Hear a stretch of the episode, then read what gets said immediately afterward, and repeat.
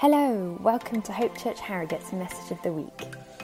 If you'd like to connect with us, please head over to hopeharrogate.co.uk/connect. We'd love to hear from you.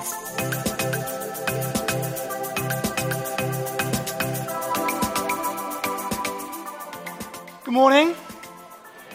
I am Adam, as has already been mentioned, from Harrogate. We are another one of those churches that was planted out from Gateway Leeds.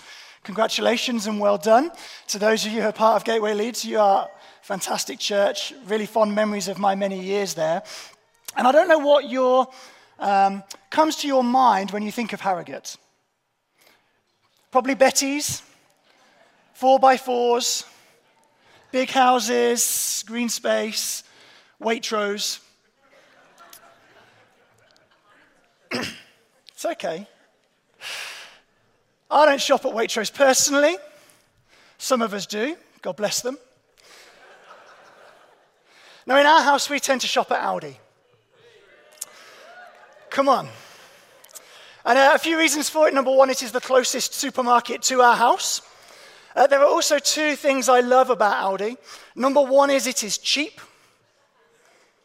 And number two, I love the race with the checkout person at the end to see who wins as you pack the bag. I am currently 8 months undefeated. You can see the sweat appear on their foreheads as they see me appear in line. Love Aldi, love a bit of competition. There is also another advantage to shopping at Aldi for those of you who have yet to have the pleasure. I might convert some people this morning. I will get to Jesus. It's going to be a while, I'm just setting the scene. One of the big advantages to shopping at Aldi is this. It's based on this very simple premise. You have a list of things you want to buy, and they have those things in the store, one type of each of the things. You want spaghetti, there is spaghetti. You want blackcurrant squash, there is blackcurrant squash. Just one, you choose it. It's no choice necessary. You want flour, there's plain flour. You choose it, you put it in. No decisions, it's a dream. Sometimes I do go to other supermarkets. I wonder if you can relate to the experience I had just a few weeks ago. I went to Sainsbury's and I was wanting to buy some cookies. Whew. Now at Aldi, if you want to buy cookies, you have two choices. There's the normal ones that are like so big, chocolate chip, about the shelves are here in my mind's eye. About here, and you can have those. Or, if you're feeling a little bit flush, you can have the expensive ones, which are much bigger, dipped in chocolate. Normally, to save the choice, I buy both in the trolley. That's my usual cookie shopping experience. But when I went to Sainsbury's, I was confronted by something slightly different.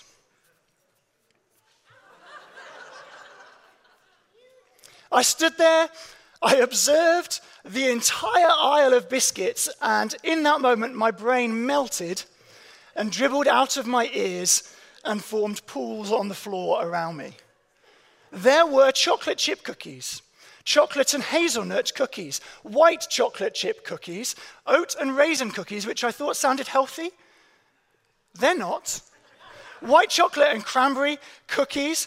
There were salted caramel cookies. There were double chocolate cookies, double chocolate dipped in chocolate cookies, triple chocolate cookies, quadruple chocolate cookies, and a seasonal special of chocolate orange chip flavor cookies. And that was just the Sainsbury's ones. Then they had all of those again by some different brands. Then you had luxurious Galaxy soft-scented cookies right next to the Cadbury's Dairy Milk soft-scented chocolate cookies. It's dangerous to tell a story about food so close to lunchtime, but have you ever had an experience like that where you stand and you're so overwhelmed by the array of choice before you that you find yourself exhausted? I had to buy many packets to recover the energy that I had spent trying to choose from the cookies. And as I was walking away, the reality dawned on me that not only was I now spending a lot more money on cookies, but I was going to find myself dissatisfied with whatever cookie I bought because maybe I should have chosen one of the many other options that I should have gone for. I was exhausted and overwhelmed by choice. Been there? Did you know that Tesco's has 60,000 lines of product that it sells in its stores. Even more bewildering is that they've reduced it from 90,000. 2015, they did some research and they found that too much choice was overwhelming their customers and actually decreased their likelihood to buy things. They had 28 types of ketchup, 98 types of rice, and 224 air fresheners that were available for you to purchase.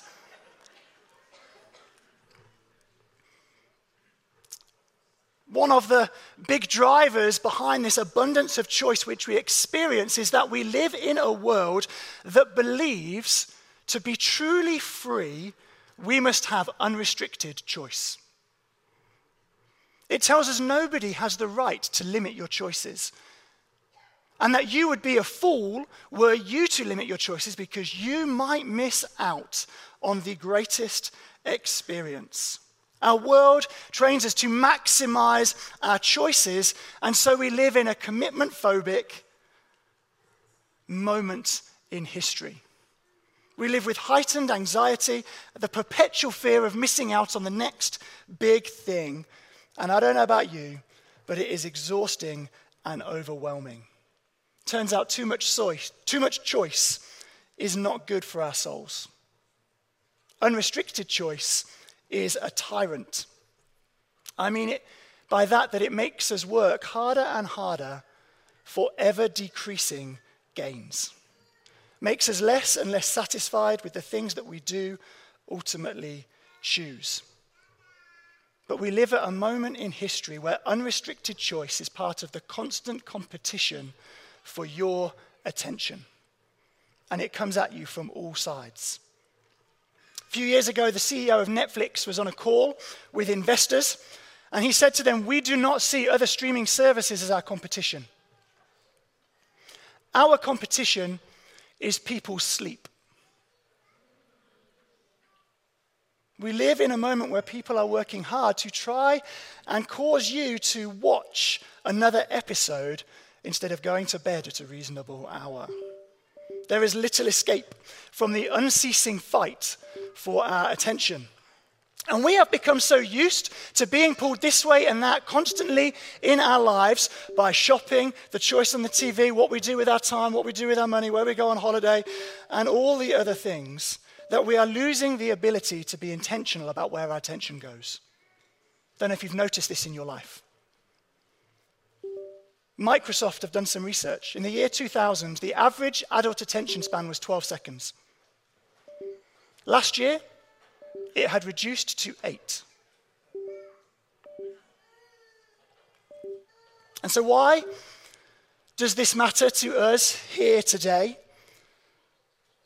Well, friends, simply by this, when we submit ourselves to absorbing, consuming, and participating in the constant bombardment that we face, we lose the ability to focus our attention on the things that truly matter. Eugene Peterson put it like this, reflecting with this question in 1988. "Are my ears," he asks, "like an indiscriminate weed patch in which the noisy and repetitive take up all the space without regard for truth, quality, beauty, or fruitfulness?"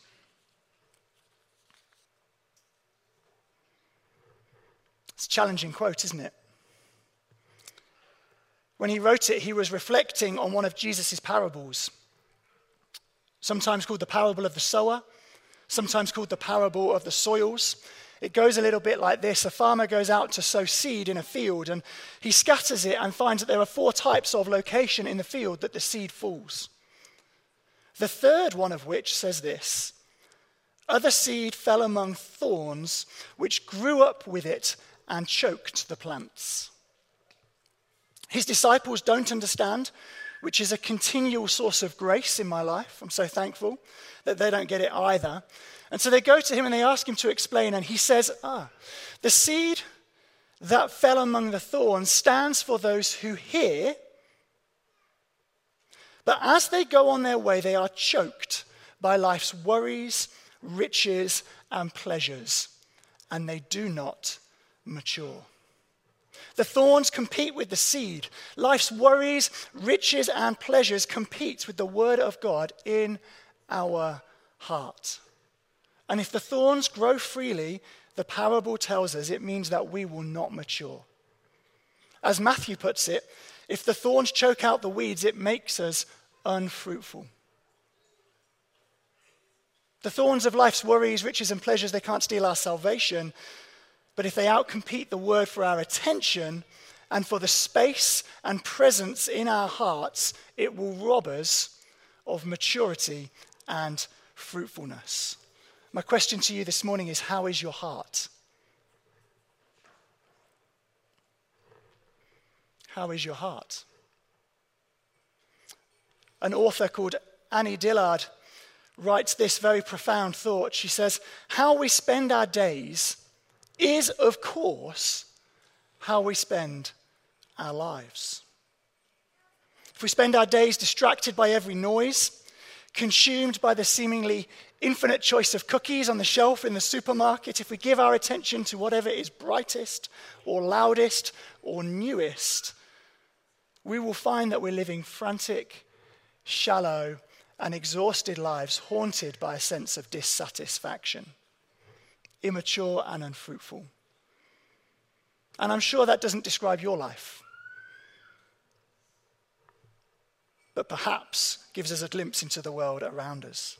Well, friends, what I'm trying to show us is, by drawing these things together, that living in a world that never stops demanding our attention, followers of Jesus must learn to train our attention onto the one we follow, the one who gives life.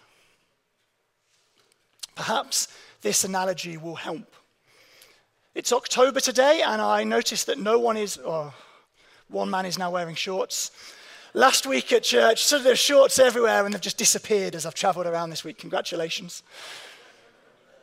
The temperature's dropped 10 degrees in the last week, and summer seems like a few years ago, I'm sure. But some of us will have been able to go on holiday this year. Some of us may even have been fortunate enough to go on holiday abroad, maybe to a European resort. And there's one thing in my experience of just a few holidays abroad to European resorts, particularly those that are designed for British tourists, is that they are all united around the Strip. It's the street on which you can find everything. Whatever cuisine you want, whatever souvenir you want, whatever nightlife you want, you can find it on the Strip. You only go there when it's dark. And when you go there, it is an overwhelming experience for the senses. You with me? Can you picture it? There are neon lights down both sides advertising what's going on. The noise of music blares out of every premises, colliding in the middle. The smell is freshly applied perfume and aftershave, because everybody on the Strip has been at the pool or the beach all day and then has gone inside and got themselves ready, liberally applying their best perfume or their best aftershave for their night out. The women tend to wear maxi dresses, brightly coloured, that they never wear at home. The men, they join in with very garishly patterned shirts and white trousers, that again, they never wear at home. They look the part and they smell the part. And as you walk along the Strip, navigating between people who look good and smell good, you are confronted by everything you could ever want and never want. First, a man will come to you trying to sell you a watch. You're there with me, aren't you? You're right present, I can sense it. On the face of the watch, it says Rolex. The price he's asking for it causes some doubts about the authenticity. If you don't want a watch, he also has some necklaces for you, which look very shiny, but are guaranteed to turn your neck green. Once you get past him, there's another seller who has on their stall fridge magnets and lighters, bottle openers and friendship bracelets, all of which will break on the second use. If you can get past them, because of course you're on the Strip looking for dinner, you will encounter people trying to tempt you in to all kinds of restaurants. They'll tell you they have authentic Chinese food, even though you're in Greece. Best steak in town. We have good food for your kids, Coca-Cola. I don't want to give my kids Coca-Cola. It's 8:30 at night. Do you know what will happen? How do you survive navigating the Strip in the midst of that melee, the microcosm of our culture as it bombards you from all sides? Well, it's funny you should ask. There is one good way of navigating the Strip when you go out, and it is this. Decide where you're going beforehand. You get yourself on TripAdvisor, and you find which restaurants you want to go to and which ones you do not want to go to. Then you check on Google to make sure that someone hasn't fiddled the reviews on TripAdvisor. You look at the photos, you read through, you see what people have had, you make your decision. Today we are going to Papa's Authentic Paella. You gather everyone around, you say, guys, we are going down the Strip. And I've already decided we are going to Papa's Authentic Paella. Anybody who calls your name, ignore them. Anyone who says, would you like, look eyes front. If someone stands in your way, you smile, you're polite, you say no thank you, move them and keep walking. Eyes front at all times. Papa's Authentic Paella is at the end of the Strip. It's got a great view overlooking the beach. Look at the photos. And then as a team, you set out down the Strip to get to the place that your eyes are fixed upon. Been there? Fix your eyes ahead. We are going to get paella. It's going to taste of saffron. It's going to be chorizo and king prawns. Let's get there. Or as the author to the Hebrews puts it, and I'm convinced at this point that they too have been meditating on Jesus' parable of the soils. Let us throw off everything that hinders and the sin that so easily entangles. Note, not everything that gets in our way is sin. And let us run with perseverance the race marked out for us, fixing our eyes on Jesus, the pioneer and perfecter of faith. For the joy that was set before him, he endured the cross, scorning its shame, and sat down at the right hand of the throne of God. The only way to resist the relentless choking of distraction, the only way to resist life's worries, riches, and pleasures is to set your eyes on something that you have chosen to forsake everything else to obtain. It was for the joy set before him that Jesus endured the cross.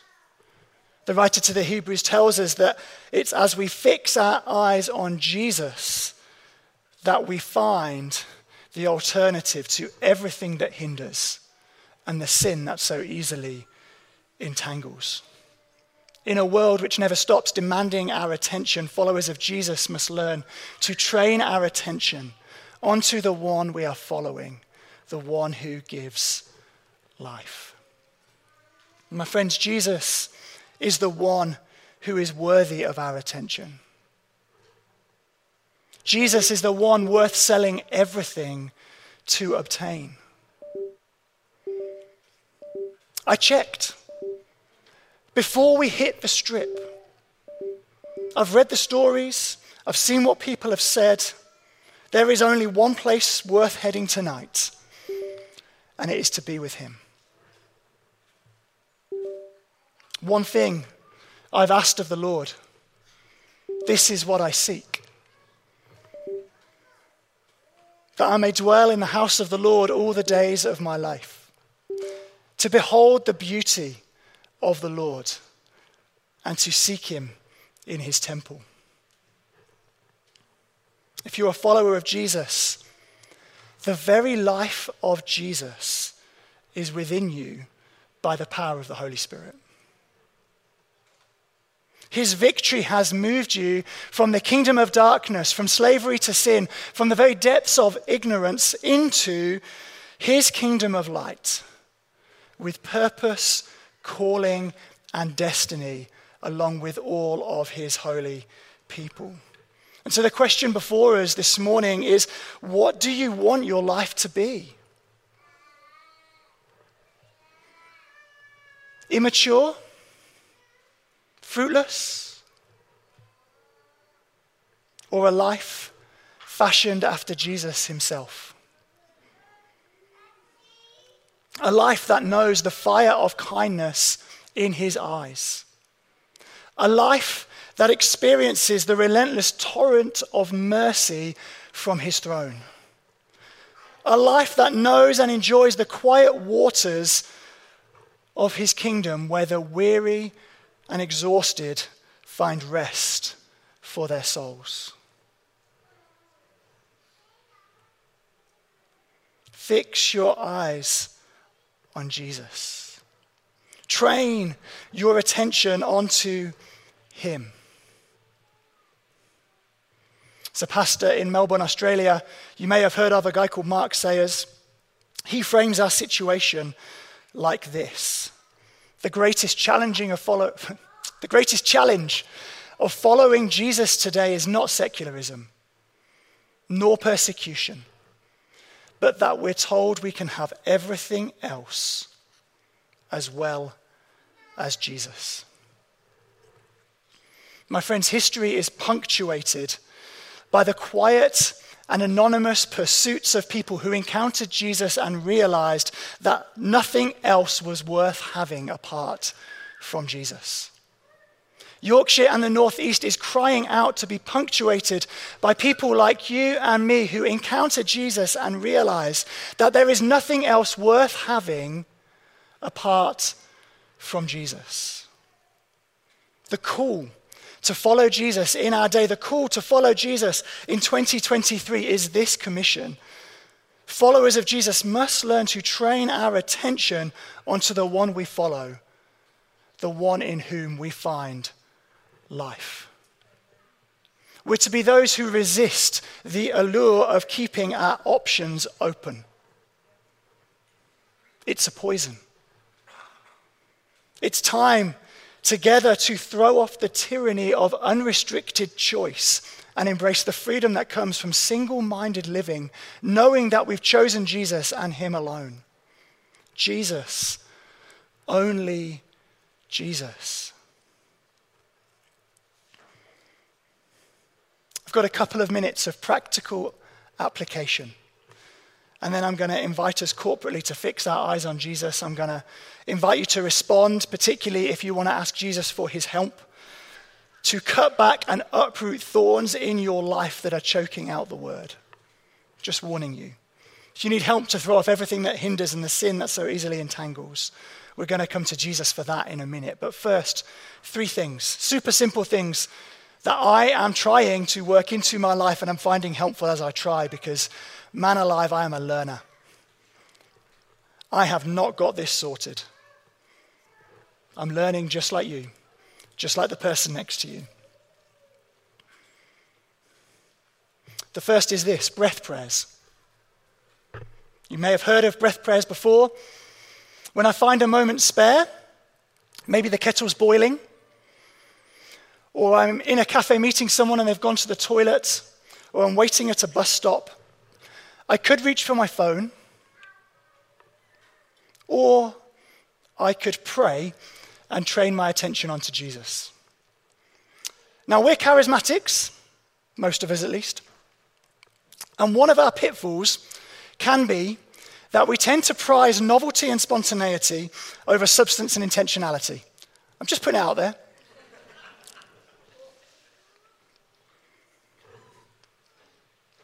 Breath prayers are an ancient practice, an ancient monastic practice where you pray as you breathe. The most famous is one called the Jesus Prayer. You may have come across it.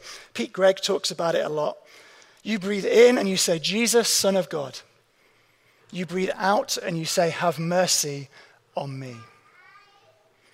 The monks used to pray, have mercy on me, a sinner. I'm not too keen on calling myself a sinner before God because he calls me a saint. I cut that bit out. I breathe in, Jesus, Son of God, have mercy on me. It's hard sometimes to know what to pray. It's nice to have a script ready for you. Jesus, Son of God, have mercy on me. There's a couple of others I like to use. I breathe in, I say, here I am. And I feel how I am, the tension, the nerves, the excitement, the sore calf from playing football 2 nights ago, the jealousy I felt at whatever that happened. And I breathe out, you are here. Here I am. You are here. Do you want a third one? You love me. And I love you.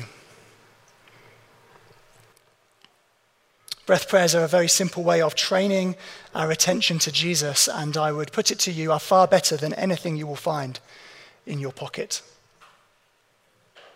Second thing I'm trying to build into my life is bouncing my eyes. When I was a young man, and I know some of you think I'm still young, thank you. When I was a young man, I went to a talk for young men, and it was unsurprisingly about lust. And the person speaking talked about the technique of bouncing your eyes. If you see something that you could be tempted to linger on, that would not be good for your soul, bounce your eyes onto something else. If you're struggling with lust, great first step. Enormous pitfall, what are you bouncing your eyes onto? You know, yes, the reflex of bouncing your eyes off something you probably shouldn't look at is good. But where does it go? Where does it go? I'm much better bouncing my attention from whatever I'm doing, whether that's something dangerous or something mundane, onto Jesus. Onto Jesus. It's a reflex we can all develop. Yes, in the midst of temptation, but also in everyday life. Last night, I got my son, we had a swimming lesson, and we walked out. The sky was pink with the most beautiful sunset. We stood there for 2 seconds. Wow, look at that sunset. All it takes to bounce your thoughts is, wow, Jesus, what a beautiful sunset you've created. We acknowledge that beauty is from the Lord. We acknowledge that purity is from the Lord. We acknowledge that justice is from the Lord. What do you think about when you walk along the street? I tend to envisage myself being the hero in a game of football. Beat a man, score in the top corner. I'm trying, you can pray for me, to bounce my attention instead of being the hero of my own story that I'm making up in my own brain onto the one who is the hero of the story. Breath prayers, bouncing our eyes and attention. Number 3, we are charismatic, so let's do praying in tongues, shall we? I don't know about you, but I am not very good at praying when I'm tired. I was expecting more nods. Wouldn't it be helpful if there was a gift from God, say, that enabled you to pray from the depth of your spirit without having to engage your exhausted brain? Wouldn't that be a helpful thing?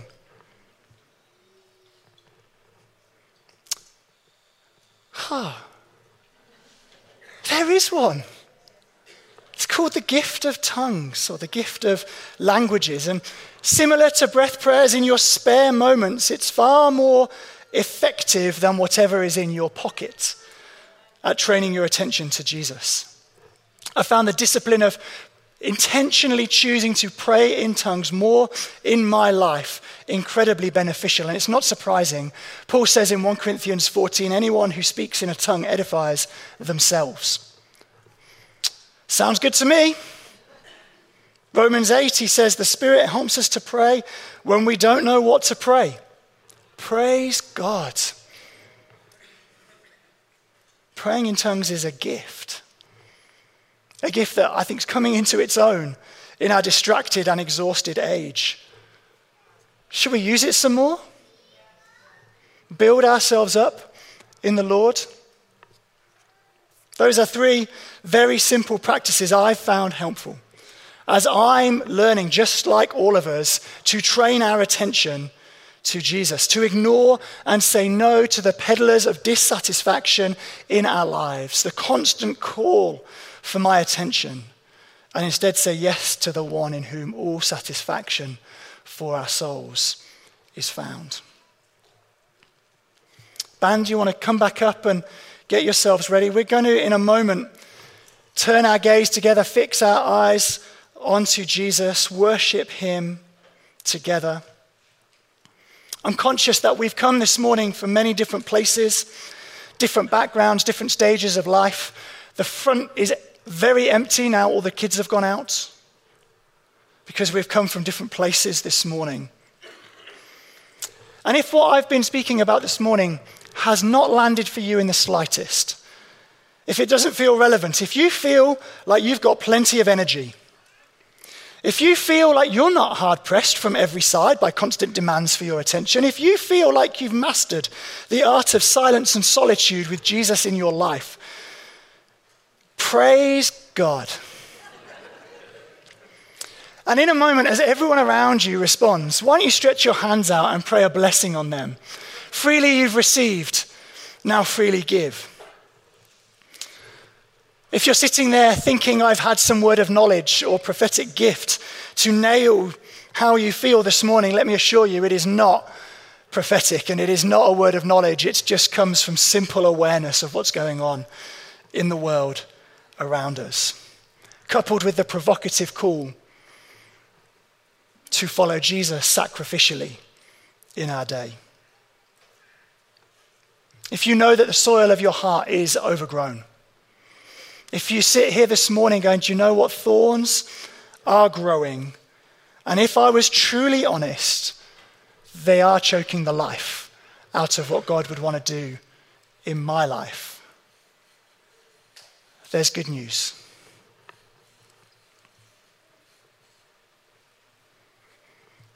We can all approach the throne of grace. And we can all find help in our hour of need. And I'm about to invite you to do so. My friends, all that we are and everything that we have are his, bought by the precious blood of Jesus. It's an incredible story Chris just shared of that lady leaving her home and everything in it. It's not yours, but all of heaven is yours. My friends, Jesus does not neglect us. He does not forget us. We're not in this on our own. The seed in our hearts, if you are a follower of Jesus, is the very word of God, and it contains everything it needs to grow in your life and bear a harvest 30, 60, 100 times what was sown. If the soil of our hearts is soft, if the soil of our hearts is free from rocks, if the soil of our heart is not choked out by thorns. And so as we sit and look at our hearts and our lives right now, if it's dawning on you that maybe, just maybe, it's time for some gardening, if it's dawning on you that perhaps your heart is somewhat untended and overgrown, there is grace flowing from the very throne of God to turn the soil of your hearts over this morning by the power of the Spirit, to cut down the thorns, the worries of life, the riches of life, the pleasures of life, that we might find fruitfulness and maturity in Jesus.